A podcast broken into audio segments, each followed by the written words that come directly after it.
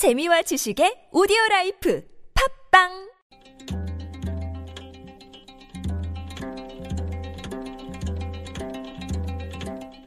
한문학자 장유승의 길에서 만난 고전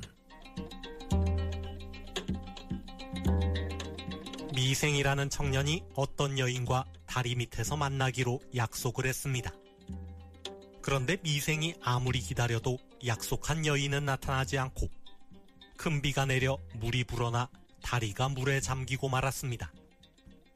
미생은 끝까지 교각을 붙들고 버티다가 결국 물에 빠져 죽고 말았습니다. 장자 도척편에 나오는 미생지신이라는 고사성어의 유래입니다. 만약 미생이 물이 차오르는 다리 밑을 빠져나와 다리 위에서 여인을 기다렸다고 하더라도 약속을 어겼다고 뭐라 할 사람은 없었을 것입니다. 다리 밑에서 만나자는 약속은 사소한 것이고 중요한 것은 여인과의 만남을 이루는 것이기 때문입니다.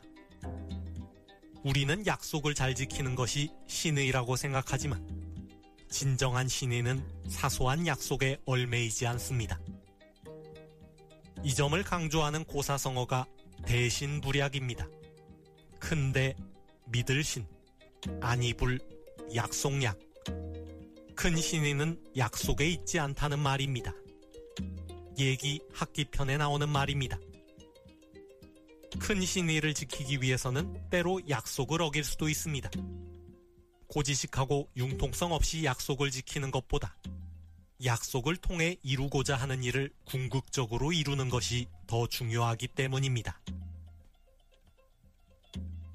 대성공약이었던 영남권 신공항 건설이 백지화되고 김해공항을 확장하는 방안으로 결정되었습니다.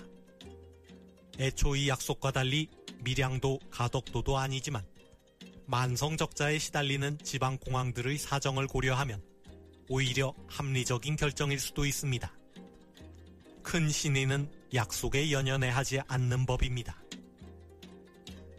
그건 그렇고 과거 언제인가 미생지신을 거론하면서 미생이야말로 진정성 있는 사람이라며 작은 신의를 중시했던 분이 갑자기 태도를 바꾸어 약속에 연연해 하지 않는 태도를 보이는 이유는 무엇 때문인지 모르겠습니다.